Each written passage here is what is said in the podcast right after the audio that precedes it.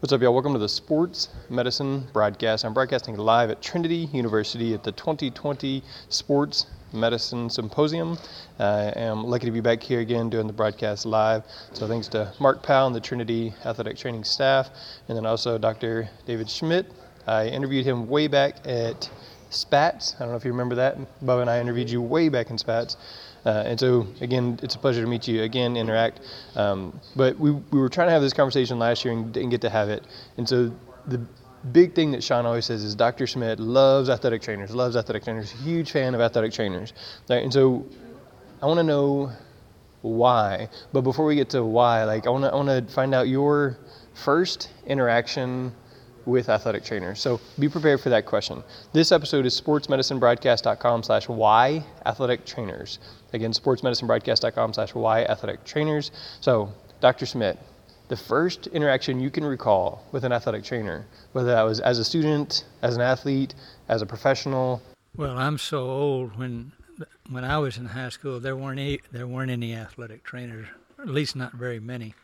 Um, but my first experience with with an athletic trainer was was uh, as a, as a resident. So that would have been 1981 or two uh, when I was covering some high school football games, and uh, it was it was great because it helped me realize, dang, these guys know a whole lot more than I do, uh, particularly on field evaluations and things like that. So ever since then, I've, I've I've had a huge um, amount of respect for what they do. They're, they're, always our second set of eyes and ears, and I just I don't think you can practice sports medicine uh, without having great relationships with the athletic trainers that you work with.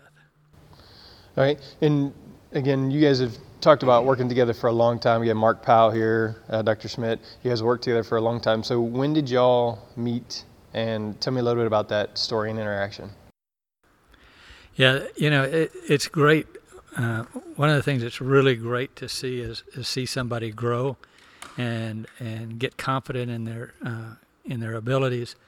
When Mark first came on, I mean, he would call me every single day, every single day, sometimes more than once a day. And you know, twenty some odd years later, you know, now I'm now I like when's he going to call me? He never calls me anymore. So that's that's always a good thing. Just as an intern, and you you started building that relationship, um, and then you guys have formed that bond, and so that's something that I personally don't do very well. Like I haven't struggled. Like I know um, Dr. Crumby in Houston. Uh, he works with some of the the college teams, a little bit with the, the pro teams. And just recently, my son had a clavicle, uh, an SC separation. So I just texted him, hey, Dr. Crumby what can you do? And he said, okay, well, let me get you over to the PD, PD ortho. And just boom, like that, I'm in there taking my son, getting this checked out, making sure. But it's not somewhere, I was never in a situation to where I was like, hey, let me call him every day kind of thing. Um, and so I, I, I, feel like I'm always envious of the athletic trainers that have that relationship where like Sean was talking about Dr. Magoni who's one of his personal friends, you know, and I just, I wish I could build that. All right, so talking a little bit more about why you're such a big advocate of athletic trainers. You mentioned that they're always a second set of ears. They, you've grown a lot in respect, but tell me some more about the importance of uh, an athletic trainer from a physician standpoint. Well, probably the thing that's most important is is they have such a unique skill set. I mean, they are trained to um, evaluate athletes uh, in the acute situation, which for orthopedic surgeons, you know, we, we a lot of times don't get that opportunity. So having a, a good athletic trainer that can uh, do a good evaluation on the field or on the basketball court or on the soccer pitch and call you and say, hey, here's what I got. Uh, that just goes a long way. I mean, it just kind of starts the process. And so um, that's that's ideal situation for the athlete. All right, so Mark, Sean told me you, you have a lot of fun stories about Dr. Schmidt. So I'm gonna ask for some of those here in just a second. So so start thinking, get some get some stuff ready. Okay. So so just have those have those ready, and then uh, Dr. Schmidt, you mentioned so much again about the importance of the athletic trainer. What makes a great athletic trainer to you? Um, good skill set, always looking to improve that skill set, uh, always you know asking questions, uh, always trying to learn, and really putting the athlete first. All right, Mark, you have any of those stories ready for us? I don't know that I can share most of those. Um, I'm relatively sure he can't. Um, at least not the really good ones. Um, no, I, I think um, you, you, know he Dr. Schmidt kind of made a reference to to early on there there were a lot of phone calls and and I think probably the thing that I remember the most is that you know he he always took those phone calls. You know there was never uh, you know he he he never he never didn't answer the phone and I think that's you know the kind of the the original foundation of our relationship is that you know he really helped me grow as an athletic trainer and and ultimately as a person and, and and part of that is that he, he always answered the phone. And um, you know uh, if there was ever a question he was he was always always willing uh, always willing to answer it. And that's uh, you know as a young athletic trainer having having that opportunity with a physician is is huge. It's it's allowed me to develop into the the athletic trainer and the person that I am today, and and you know his you know again his willingness to always answer the phone is is a huge part of that. So do you feel like Dr. Schmidt was a mentor for you in a lot of ways? Absolutely, right. I mean, um, you know, not only not only professionally, but you know also personally, and you know we're you know our university is is smaller, and so it's a it's a very tight knit community, and and and you know we have a lot of coaches that have been here you know 15 20 years and and so you know him him saying hey, this young guy is going to be okay to do this, um, really, you know, gave me a great deal of credibility um, on campus in our department instantaneously that, you know, I think a lot of people, a lot of people struggle with, and, and I didn't have to, I didn't really have to fight that fight um, because he, you know, he he put his name and his, his reputation and and such behind me early on, and and that, uh, you know, again, that went a really long way to to being able to, you know, establish me um, in a really good place with with coaches and our athletes. And so, yeah, no, definitely very grateful for for the relationship that we have and what it's you know what's allowed me to do. All right, Dr. Schmidt, do you do you feel like you intentionally mentored uh, Mark, or that was just something that like kind of came natural for you? Well, he was kind of forced on me, so I didn't have much choice.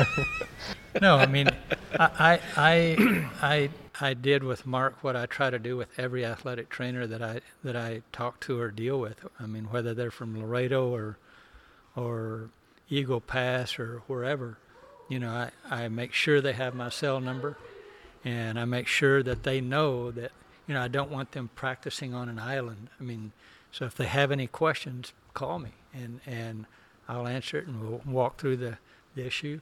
Maybe you know maybe the athlete doesn't have to come all the way to San Antonio, but you know that's one of the things that I try to teach our young docs also is make sure that your athletic trainer has your cell number and number two make sure that when they call you pick up the phone and if you're in the operating room or something but you call them back and you call them back promptly and i think uh, that's one of the things that has made us successful uh, there's two stories that I relate to there. You talked about you being a young athletic trainer and then him vouching for you. So I started off my job in Fort Bend, but I was taking alternative certification teacher thing with this guy and he just happened to be in a master's program with the athletic trainer that I was applying for at George Bush High School. And he was like, I don't know, I'm kind of concerned about this issue because he doesn't have experience with football because at Houston Baptist University we didn't have football at the time. And so, like that guy just speaking, you know, yeah, he's a good guy. I've interacted with him in these classes and stuff like that. And so, again, just somebody being willing to stick their neck out and speak up for you, it makes a huge difference and opens up opportunities. And then, like I said, just being willing to uh, be intentional with mentoring. And so again, just even last night, I had a conversation with two athletic trainers at the little social thing that we did after the event here at Trinity, which was fun. Tycoon Flats is pretty cool. Um, but just the fact that I was willing to say, hey, I've had these 600 conversations about professional growth and development in these situations, and you know, here's some of the podcasts that I've done, but here's a lot of the lessons that I've learned. So being willing to reach out and say, hey, email me or check this out or send me a, something and I can send you whatever resources I have. But just being willing to mentor and grow and help help the profession there. Um, Dr. Schmidt, I know you're also involved with the state licensing board and athletic training. I am. Okay, so tell me a little bit about what you see as an important key for growth of an athletic trainer, like as it relates to licensing or maybe what's coming up with the licensing, some of the big questions y'all are dealing with there. Well, I don't know if it's as much licensing as as we need to to continue to try to push uh, the envelope for athletic trainers and their profession, and so uh, getting uh, athletic trainers in the state of Texas uh, you know, recognized by insurance companies as healthcare providers, like a, a whole bunch of other states have done, I think is critical.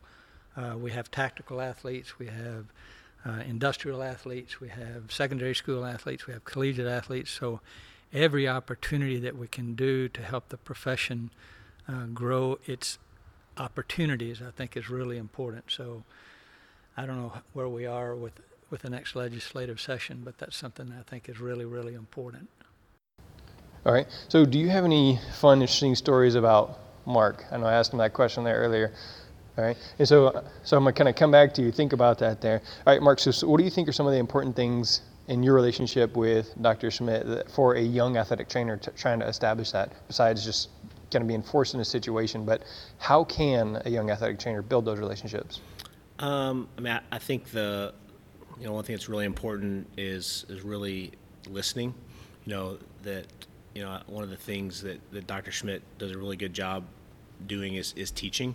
And so, you know, making sure that, you know, early on, especially that I was, I was listening, you know, paying attention to the things that, that, uh, you know, that he was, that he was trying to teach me. I think, um, I think he would tell you that, um, that I at least paid attention to some degree and that I, that I've carried, carried a lot of those things forward, um, you know, in my practice today. Um, uh, but those are things that early on, you know, especially you talk about injury evaluation, um, you know, the way you talk with a student athlete, the way you, you interact with parents, you know, a lot of that, um, you know, a lot of that comes from comes from him and, and the way that he does those things. And so, um, you know, I think being open and, and, and really listening and paying attention to what's going on around you. Um, I was really fortunate in college to, to work for an athletic trainer who, um, you know, really impressed upon the value of, of of watching, learning, and listening. And so, um, you know, again, the opportunity with, with Dr. Schmidt and his group early on in my career was was really fundamental in that uh, in that development. All right, so I'm going to come back to you, Mark, with the what makes a good team physician. So, what are some of the ways that, what are some of the things you need to look for? So, I'm going to come back to you that with that. Dr. Schmidt, give me some give me some dirt on Mr. Powell here. Well, you know, for probably the last 15 years, uh, every year we do a sausage grind in uh, in January or February, and we set the date, you know, two or three months in advance, and it's just amazing how Mark how he struggles to try to get a deer. I mean, he's get gets offered deer and he doesn't go pick them up, or he goes out to hunt and he can't hit them. And so, you know, we're working on that. We're working on that. So hopefully, one of these days he'll be consistent with bringing his his deer meat to the sausage grind. There you go. You know what? I've got a friend that owns a feed store, Bulverde Feed, right up the road there. So maybe you can go out with him. All right. So what is going to make what is a young athletic trainer going to need to look for um, in building that relationship, or what is going to make a good team physician for a, uh, for an athletic trainer? Uh, I mean, I think it's accessibility, right? It's the accessibility, you know, through phone, through email, um, you know, for for that kind of consultation, and then, you know, uh, the ability to get your student athletes in to be seen. I think is is a critical component, right? It gives you an immense amount of credibility, I think, as an athletic trainer to say, hey, we have this guy or gal that we deal with, um, and I can get you to be seen, you know, immediately. Um, and then once they're seen, then there's going to be feedback and you know you can answer questions or if there's a question you know the answer to you can you can quickly get the answer and so you know the accessibility um, for the athletic trainer and for and for the student athlete I think is is a key and critical component to you know to a good team physician. Okay, accessibility. Right, um, just having some conversations over the over the years with Sean and things like that, um, and then yesterday with Matt Bonner talking about the Spurs having like being advanced in, in their healthcare and having a holistic approach. So, what are some of the things that you guys feel like you're doing really well here in San Antonio to advance sports medicine? Well, I uh, I think two things are, you know, important that we try to continue to do. One is prevention, and, and one is, you know, I, I hate that term load management, but helping young athletes understand, like Matt said yesterday, understanding the importance of recovery, uh, whether it's sleep or hydration or proper nutrition, all those sort of things. Um, those are things I think, that, and ultimately, that is a preventative tool in and of itself. Um, golly, um, yeah, I think you know, kind of echo Dr. Schmidt. I think the prevention side, um, you know, I think is huge. I think there's a lot of opportunity there um, to prevent, um, you know, whether it's overuse or just uh, you know, in general prevention. I think is an area that's it's really been untapped, and I think it's it's one of the areas where as a, as as the profession of sports medicine, we need to we need to move into, and so I think that's, that's certainly certainly an area where there's going to be a lot of growth in the future. All right. So definitely in the prevention area, and then um, thoughts, concerns about uh, why you feel like athletic trainers are so, so important, or why you feel like um, you guys have really made some advancements and changes here at Trinity University, or for athletic training, or with the Sports Medicine Associates, um, and growing like the outreach program. I know y'all are working on that. Any other any other thoughts there on how other athletic trainers can grow and improve their situation? I, I think probably the, the thing that's most important, and it's like any profession, whether it's orthopedic surgery or sports medicine or athletic training, always wanting to get better at what you do uh, or adding tools to your toolbox. I think that's critically important. Always growing, wanting to get better. One of the things that you guys mentioned was accessibility, and you know, like I said, I talked to some other people about uh, their situation and how like they were having all these extra non-athletic trainer duties and i was like well just start talking to people. Like instead of like complaining about it to me because i don't know you or your school or anything you know just start talking to your principal invite them down and um, you know improve that situation have that conversation talk to your school board members just invite them to come see who you are what you do. And so that's one of the things i'm having to do struggle with this year because we got a new uh, principal who didn't know what athletic trainers were and so it's just one of those things having to educate and start over and kind of reestablish yourself even after I've been there for 13 years. So.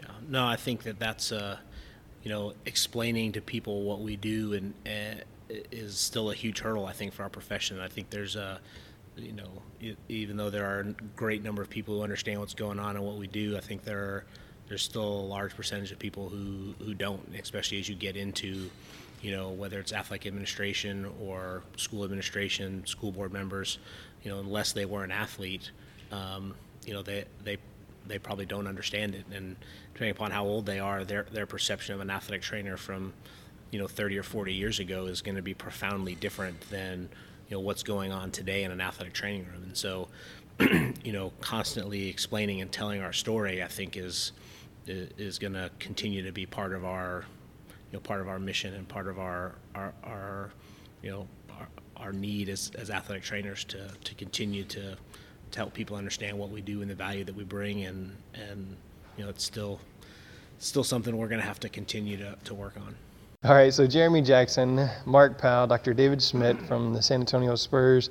Uh, we're talking about why athletic trainers and this is sportsmedicinebroadcast.com slash y athletic trainers. So you can check that out. I'll put links to contact them.